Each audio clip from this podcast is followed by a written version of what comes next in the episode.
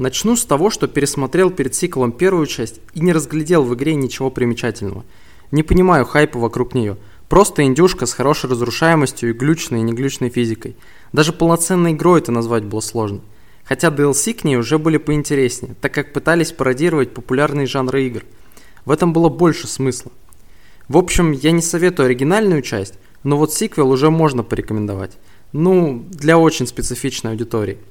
Это тот же самый симулятор козла, только нормально оформленный. Теперь у нас и графика, и физика Unreal Engine, приятный визуал, интерфейс, более интересная локация города в горах. За задания дают новые шмотки для кастомизации козла.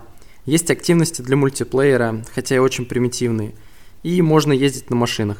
Причем даже управление нормальное. Оптимизация более-менее.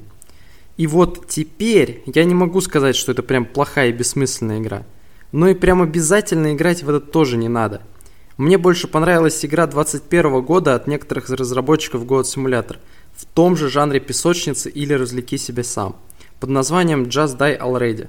Там был интересный город, хоть немножко живой, мультяшненький визуал, интересные секретки, хоть какая-то цель, которую можно было назвать финалом игры.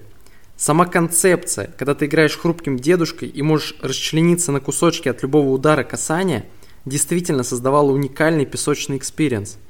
Причем это еще и какой-то хардкор тебе давало. А вот запрыгивать на какие-нибудь высотки в козле ради секретов, наоборот, бесит. Легче просто бегать и закликивать своими рогами все вокруг в щепки. Но это быстро надоест. Интересных пасхалок, кроме простого коверка неизвестных названий, я тоже не успел встретить. Сама игра пытается пародировать игры в открытом мире, но по сути ей же и является – от того, что вы называете фарм бесполезным, он от этого не перестает быть фармом. Лучше бы игра более серьезно ушла в какую-то конкретную пародию, как это было в DLC к оригиналу. Ну или хотя бы добавили бы больше реакции людям. Еще добавили полноценные задания, типа помочь кому-то или сделать что-то, но по геймплею это все тоже максимально примитивно реализовано.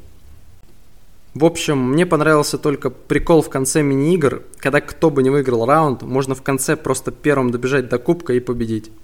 Да и начальную кат-сцену от первого лица сделали прикольную. Я уж подумал, что играю в AAA про козла. Кстати, цена у игры сейчас, конечно, козлиная в любом регионе.